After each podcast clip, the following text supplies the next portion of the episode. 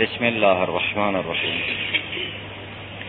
الحمد لله رب العالمین الرحمن الرحیم مالک یوم الدین ایاک نعبد و ایاک نستعین این آیه مبارکه ایاک نعبد و ایاک نستعین نکاتی را در برداشت دارد که عنایت فرمود به تا حدودی روشن شد که تنها راه تقرب به خدای سبحان عبادت است. لذا وقتی سمتهای انبیا و اولیا را در قرآن یا در روایات و ادعیه بیان می‌کنن اول از عبادت اونها شروع می‌کنن در تشهد که سخن از شهادت به رسالت رسول خدا صلی الله علیه و سلم است. اول عبادت اون حضرت مطرح است که می‌گوییم اشهد ان محمدا صلی الله علیه و سلم. عبده و رسوله. که عبادت اون حضرت قبل از رسالت او ذکر می شود برای اینکه عبادت نسبت عبد است به مولا و رسالت. اون چهره ارتباطی عبد است با سایر عبید. رسول خدا دو ارتباط دارد. یک ارتباط با خدای خود دارد اون ارتباط عبادت است. یک ارتباط با خلق خدا دارد که رسالت است که پیام خدا را به خلق خدا میرساند. اون پیوندی که بین حضرت و خداست عبادت است اون رابطه ای که بین حضرت و دیگر انسان هاست رسالت است که پیام خدا را به مردم میرساند. اون ارتباطی که بین انسان و خدای انسان است مقدم است و اولاست بر ارتباطی که انسان با دیگر انسان ها دارند. لذا عبادت اون حضرت جنبه عالیه نسبت به رسالت اون حضرت. که حضرت دارای این سمت های گوناگون است سمت عبادتش بر سمت رسالت او فضیلت دارد از این جهت قبل از رسالت او ذکر می شود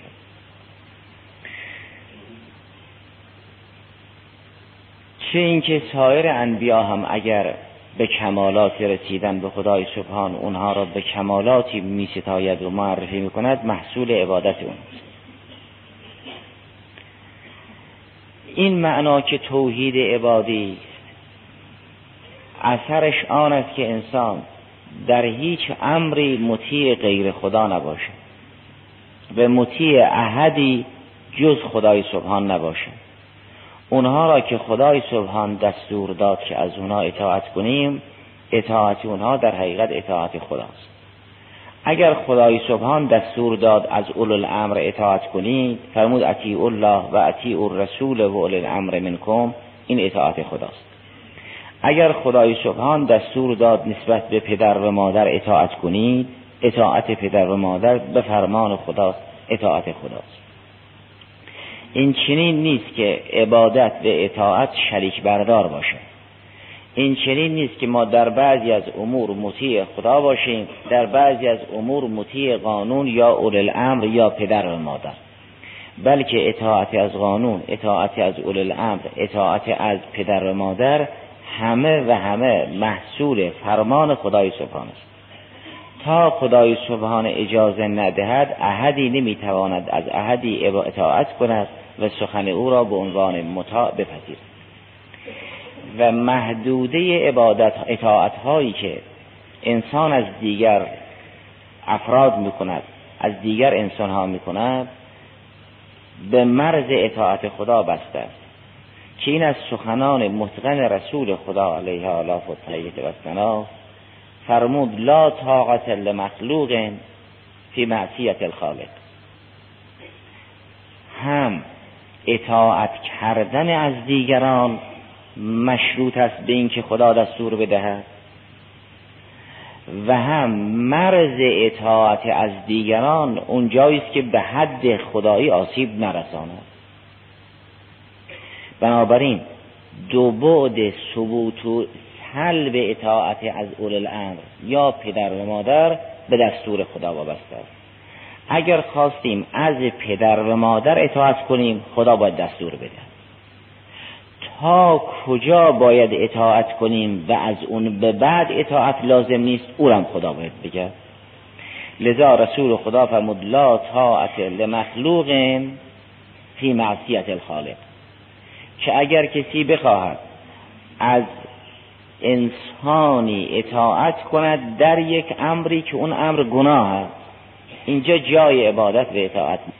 بنابراین کل اطاعات منحصر به خدای در خدای امر خدای سبحان می شود نه اینکه قابل تخصیص باشد که بعضی از امور از آن خدای سبحان بعضی از امور از آن الامر یا از آن پدر و مادر و مانند آن. بلکه این گونه از اطاعت ها فرع اطاعت خدای سبحان است. خدای سبحان دستور می‌دهد که ما از کی اطاعت کنیم و مرز اونها را مشخص می‌کنه بنابراین ایاک نعبد بالقول المطلق به اطلاقش باقی است. هیچ جا تخصیص نخورده. نمی شود گفت اطاعت را چون اطاعت هم یه نحوه عبادت است. اطاعت هم به نوبه خود عبادت است منتها رقیق تر نمی شود گفت که در بعضی از امور می شود از غیر خدا اطاعت شد اگر از غیر خدا اطاعت می‌کنیم به دستور خدا. پس از غیر خدا هرگز نمی شود اطاعت شد و این اصل این الحکم الا لله قابل تخصیص نیست که انسان بگوید در اون گونه از موارد انسان مطیع خداست در مسائل عادی مطیع غیر خداست. این چنین بلکه کلا اطاعت ها و عبادت ها از آن خداست بلا غیر و به دستور خدا انسان از قانون از اول الامر از پدر و مادر اطاعت. و این حرف همه انبیاست. منتها قرآن این را بازتر و روشنتر ذکر کرده. همه انبیا وقتی قومشون را به عبادت دعوت می‌کنن به توحید عبادی دعوت می‌کنن. اول سخن از الله هست بعد سخن از عبادت. در سوره اعراف نمونه های از این را ملاحظه فرمایید. آیه 65 سوره اعراف این چنین است. و الى آدن اخاهم هودا قال یا قوم اعبدوا الله ما لكم من اله غیره. این اعبد الله گرچه لسانش حاصر نیست اما ما لکم من اله غیره حصر عبادت در آن خدای سبحان و این ما لکم من اله غیره مفسر خوبی است برای جمله مبارکه لا اله الا الله. چون لا اله الا الله دو قضیه نیست. یک قضیه سلبی و یک قضیه اثباتی. یک امر سلبی و یک استثناء چون لا اله الا الله به معنا نیست که ما دو مطلب را از نو بخواهیم بحث کنیم. یکی نفی آلهه و تاغوت یکی اثبات خدای سبحان. چون الا به معنای غیر است. این لا اله الا الله یک جمله است و نه دو جمله. یک قضیه است و نه دو قضیه. این یک ادعاست و نه دو ادعا. محتوای این کلمه مبارکه این است که غیر از اللهی که فطرت او را پذیرفته است و مفروغ ان هست و بحثی در او نیست دیگران نه. نه اینکه از اول بخواهیم ما دو چیز بحث کنیم یکی نفی آلهه یکی اثبات خدا. که بگوییم خدایانی نیست خدایی الله هست. که آلهه را نفی کنیم و الله را اثبات کنیم. چون این الا معنای غیر. وقتی الا معنای غیر شد مجموعا یک جمله از تو یک ادعا و یک محتوا. یعنی غیر از اللهی که مفروق ان هست و ثابت است و بحثی در نیست دیگران نه. نه اینکه دیگران نه و خدا آری که تازه بخواهیم خدا را اثبات کنیم. که الا اثبات باشد و اثبات دلیل بخواهد. لا اله الا الله نه یعنی دو قضیه سلبی و اثباتی که یکی را سلب بکنیم و یکی را اثبات بکنیم. لا اله الا الله به این معناست. غیر از اللهی که فطرت پذیرفته است به شک بردار نیست و مفروغ ان هست دیگران نه. چون اف الله شک فاطر السماوات و الارض بنابراین این کلمه طیبه می شود یک معنی قضیه. و اون قضیه این است که غیر از خدایی که فطرت قبول دارد دیگران نه. این معنا را سخنان انبیا بیان می کند همه انبیا تعبیرشون اینه. می‌گویند یا قوم اعبدوا الله ما لکم من اله غیر. غیره. افلا تتقون. یعنی غیر از اللهی که وجودش مفروغ ان هست اله دیگری نیست. این تنها سخن هود نیست. در همین سوره اعراف جریان صالح را که ذکر می کند در آیه هفتاد و سه اونم لسانش این است. یا قوم اعبدوا الله ما لکن من اله غیره. یعنی غیر از اللهی که مفروغن هست آله دیگری. نیست در همین سوره اعراف آیه 85 جریان شعیب را که مطرح می کند فمد الى مدینه اخاهم شعیبا یا قال یا قوم اعبدوا الله ما لکم من اله غیره. حرف همه انبیا این است منتها جریان انبیاء دیگر در صور دیگر است. همه آمدن گفتن غیر از اللهی که وجودش مفروغ ان هست و نیازی و بحث ندارد دیگران نه. نه آمدن که بگویند خدایی هست و آله دیگر نیست که یکی را اثبات کنند و بقیه را نفی کنند می‌گویند اون یکی که مورد پذیرش همه شما که فطرتتون میپذیرد غیر از اونی که در دلتون دارید دیگری نیست. که لا اله غیر الله. و این غیر صفت اله خواهد بود. وقتی غیر صفت اله شد این کلمه طیبه یک جمله است و یک قضیه است و یک دایه.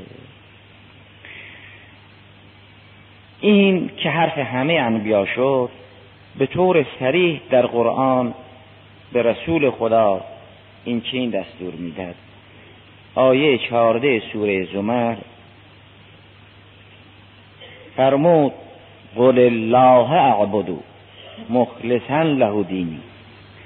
این قول الله اعبدو همون لسان ایاک نعبد است که تقدیم مفعول بر فعل برای حضرت قول الله اعبدو نه قول اعبد الله. قول الله اعبدو مخلصا له دینی. که این مخلصا؟ همون معنایی را که از حصر فهمیده می شود تأکید می کند اونگاه قرآن چون شفاء لما فی الصدور است چه که بیماری است نسبت به این توحید عبادی او را تحلیل می کند و اون بیماری را درمان می کند میفرماید دو چیز از چه نمی‌گذارد انسان در عبادت موحد باشد. یکی این دشمن نزدیک یکی هم دشمن دور. دشمن نزدیک همین هوس و هوا و درون انسان است. که اعدا عدو به انسان هم همین دشمن درونی. که اگر دشمن آدم بخواهد انسان را از پا در بیاورد از تحصیل باز بدارد از عبادت باز بدارد از کمال باز بدارد اون طوری که این نفس انسان را کم کم از پا در می آورد که محصول عمر او جز افسوس چیز دیگر نخواهد بود هیچ دشمنی نسبت بادن این جور نمی‌تواند بدرفتاری بکند. اگر کسی خواست انسان را از پا در بیاورد چه می‌کند.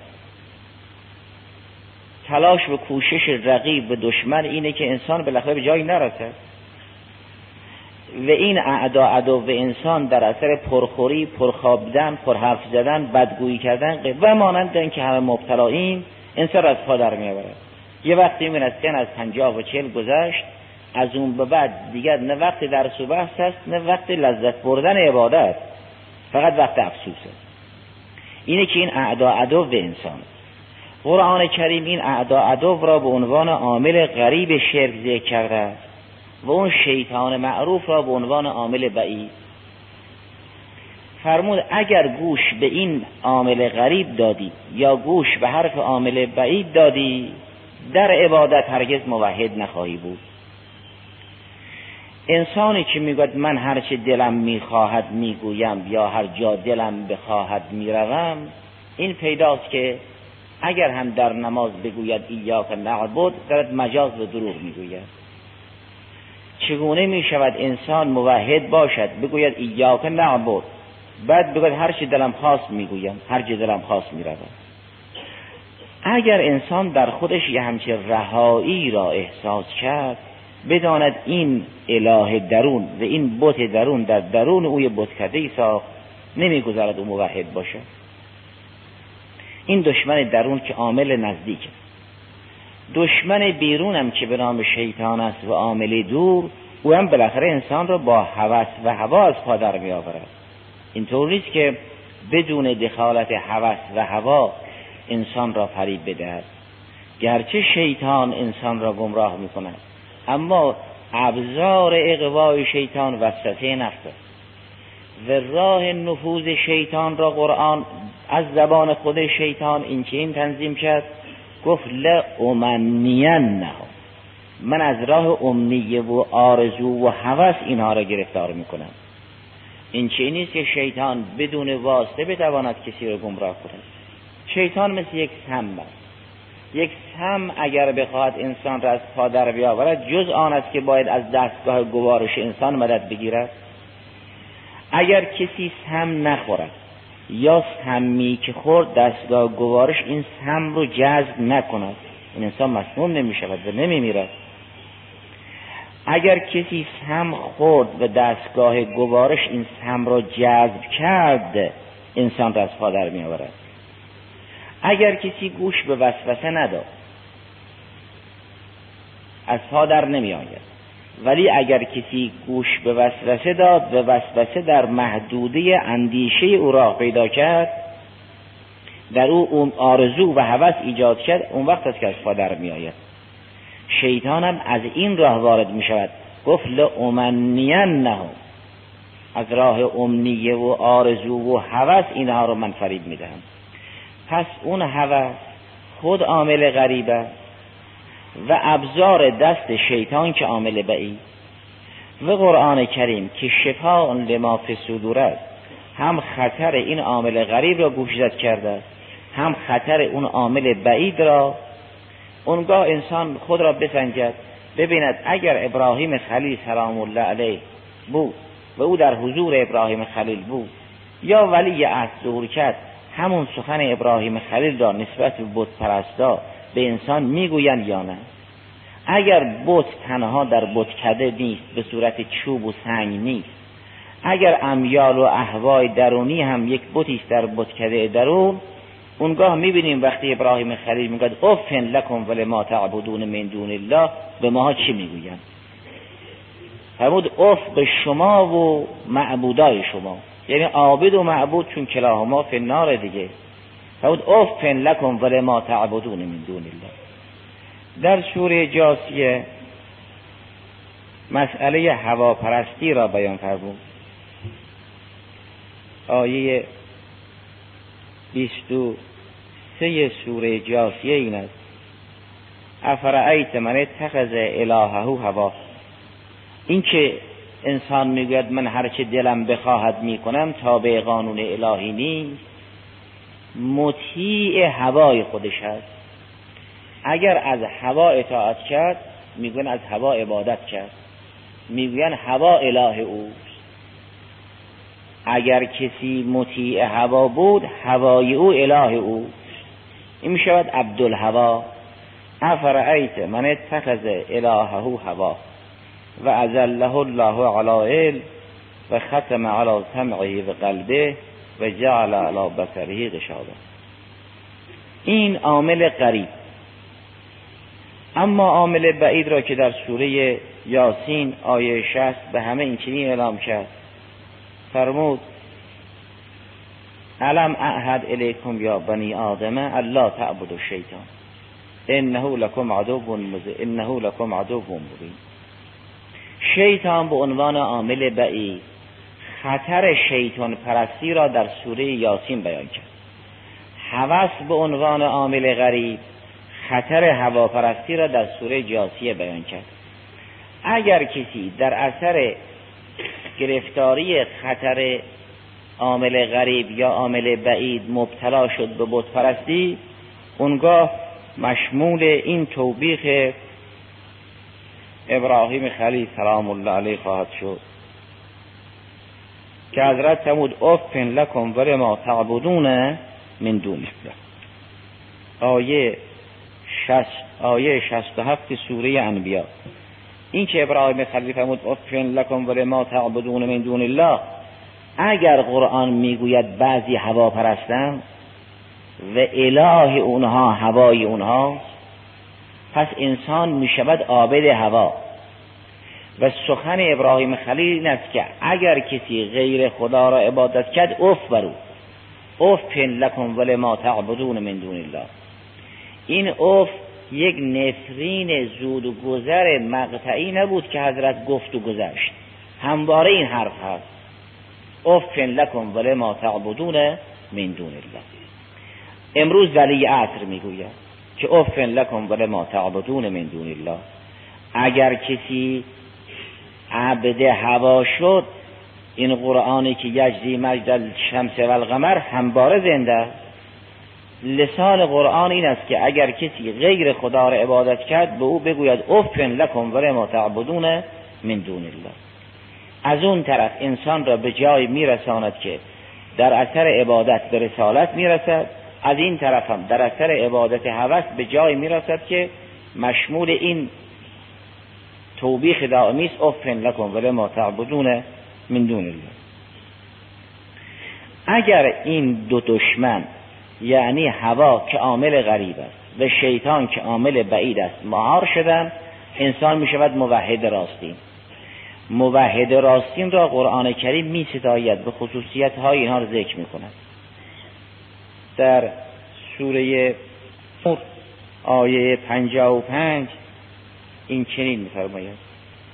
وعد الله الذین آمنوا منکم و عملوا الصالحات لیستخلفنهم فی الارض کما استخلف الذین من قبلهم ولیمکنن لهم دینهم الذی ارتضی لهم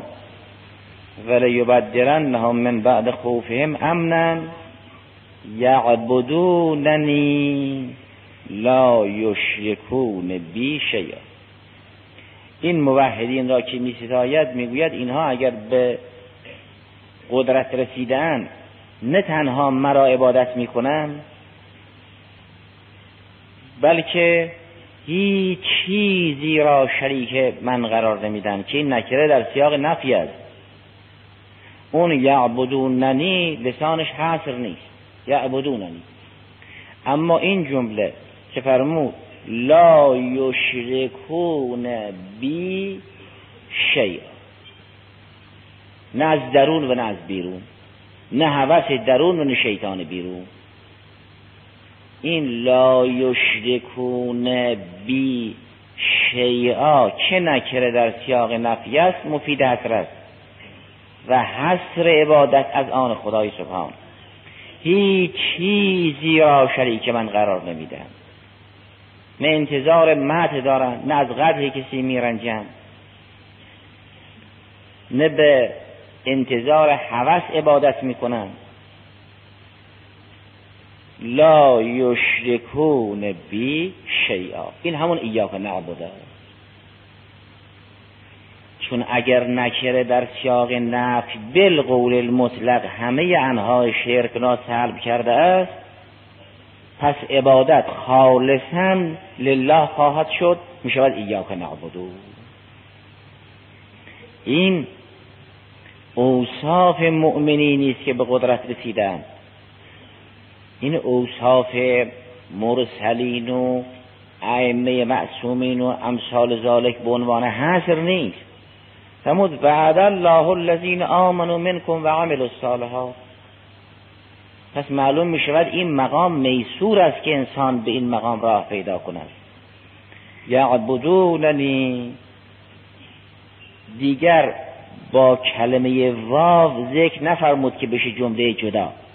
یعبدوننی لا یشرکون بی شیئا.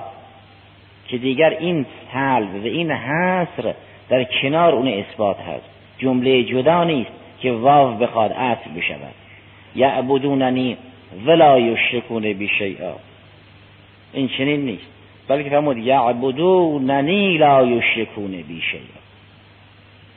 این که فرمود یعبدوننی لا یشرکون بی شیئا جا برای هر گونه اشراک را سلب کرده. اونگاه بالقول المطلق عبادت می شود لله.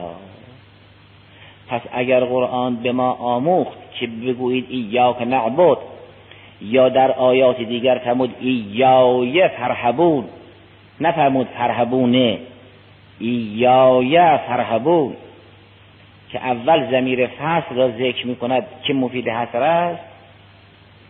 راه علاج را هم بیان کرده است تا انسان از اون معبود درونی و معبود بیرونی نراحت نمی‌تواند بگوید ایاک نعبد. چنگی در مسئله نستعین هم همینطور است. در مسئله ایاک نستعین هم همینطور است. اگر در عبادت اینطور نیست که قابل تخصیص باشد در استعانت هم قابل تخصیص نیست. اینطور نیست که در بعضی از امور ما از خدا استعانت می‌کنیم اما در هوایج روزمره از آب و نان مدد می‌گیریم. این چنین نیست. همونطوری که ایاک نعبد قابل تخصیص نبود و نیست ایاک نستعین هم قابل تخصیص نیست.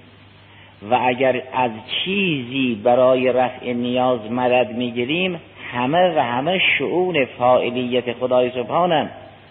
موحد آن است که همه را به عنوان لله جنود السماوات و الارض ببیند. نه اینکه خدا را فقط در مسجد و حسینیه خلاصه کند بعد بگد نانی که می‌خورم غذایی که می‌خورم این استعانت در مسائل عادی است این که عیبی ندارد اون که موحد است میگد اذا مرستو فوق یشوین الذی خلقنی فیهدین.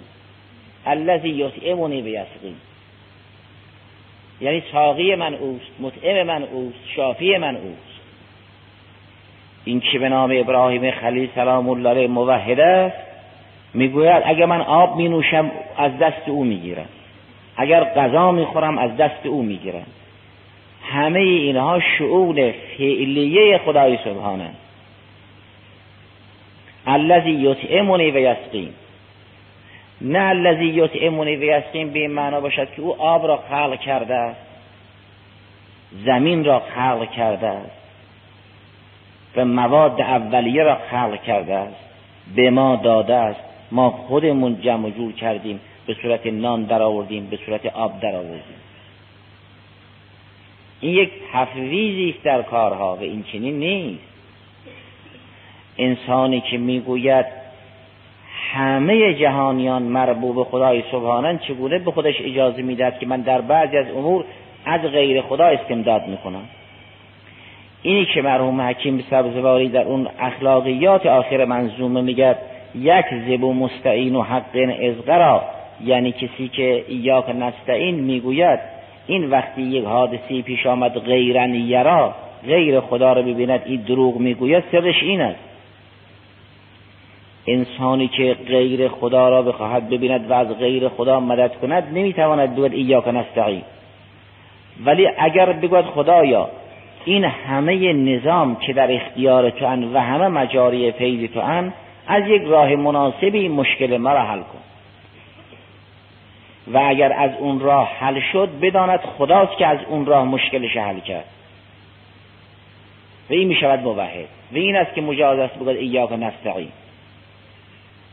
و الا اگر بگوید کل نظام را خدای سبحان آفرید اما در بسیار از موارد بالاخره وسیله هم لازم است.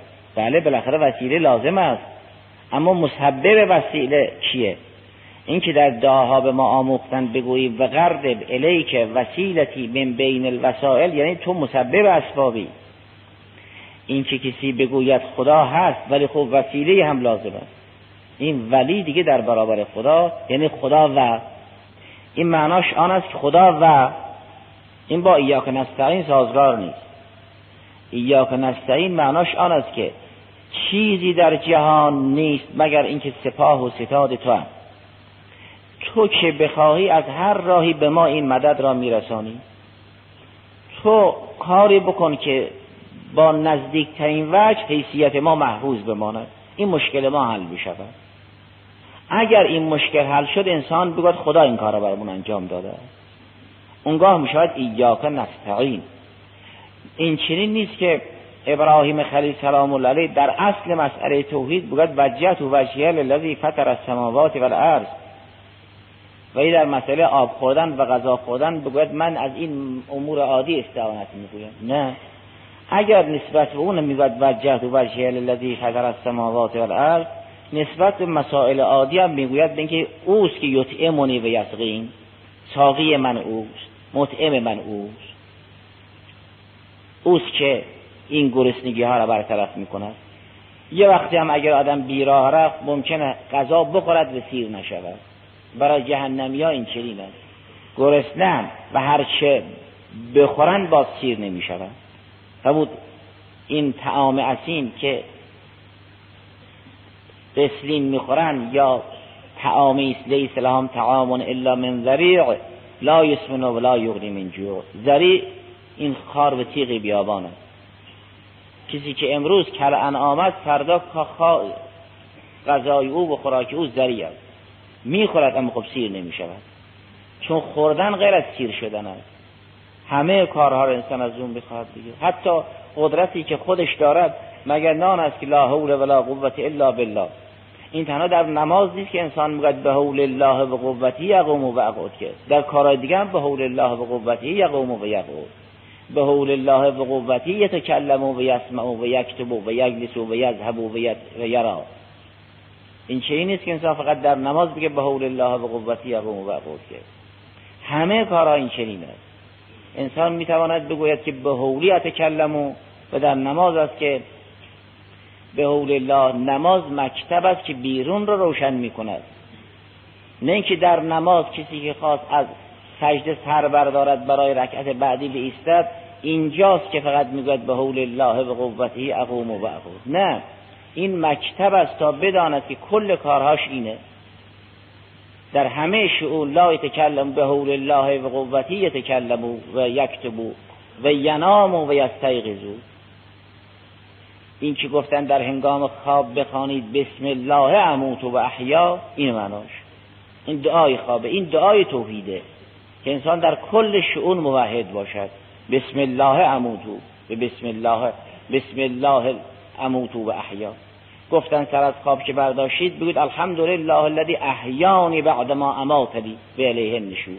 این پنج ساعت یا دو ساعتی که خوابیده بودم مرده بودم به او دوباره مرا زنده کرده است. الحمد لله الذي احیانی بعد ما اماتنی به الیه النشور. این دعایی است که بعد سر برداشتن از خواب مستحب انسان بخواند. سراسر زندگی ما توحید است. اونگاه هست باید بگوییم ایاک نعبد و ایاک نستعین. این تو نیست که توحید ما تو نماز و عبادت باشد در مسائل دیگر نه. اونگاه هیچ قانونی از قوانین هیچ مقرراتی هیچ آدابی هیچ سنتی نیست مگر اینکه باید الهی باشد. انسان از پیش خود نمی‌تواند سنت بذارد. قانون جل کند مقررات جل کند رسم بگذارد به مانند اون. اگر چیزی هست باید زیر پوشش خطوط کلی دین امضا کرده باشد. الحمدلله.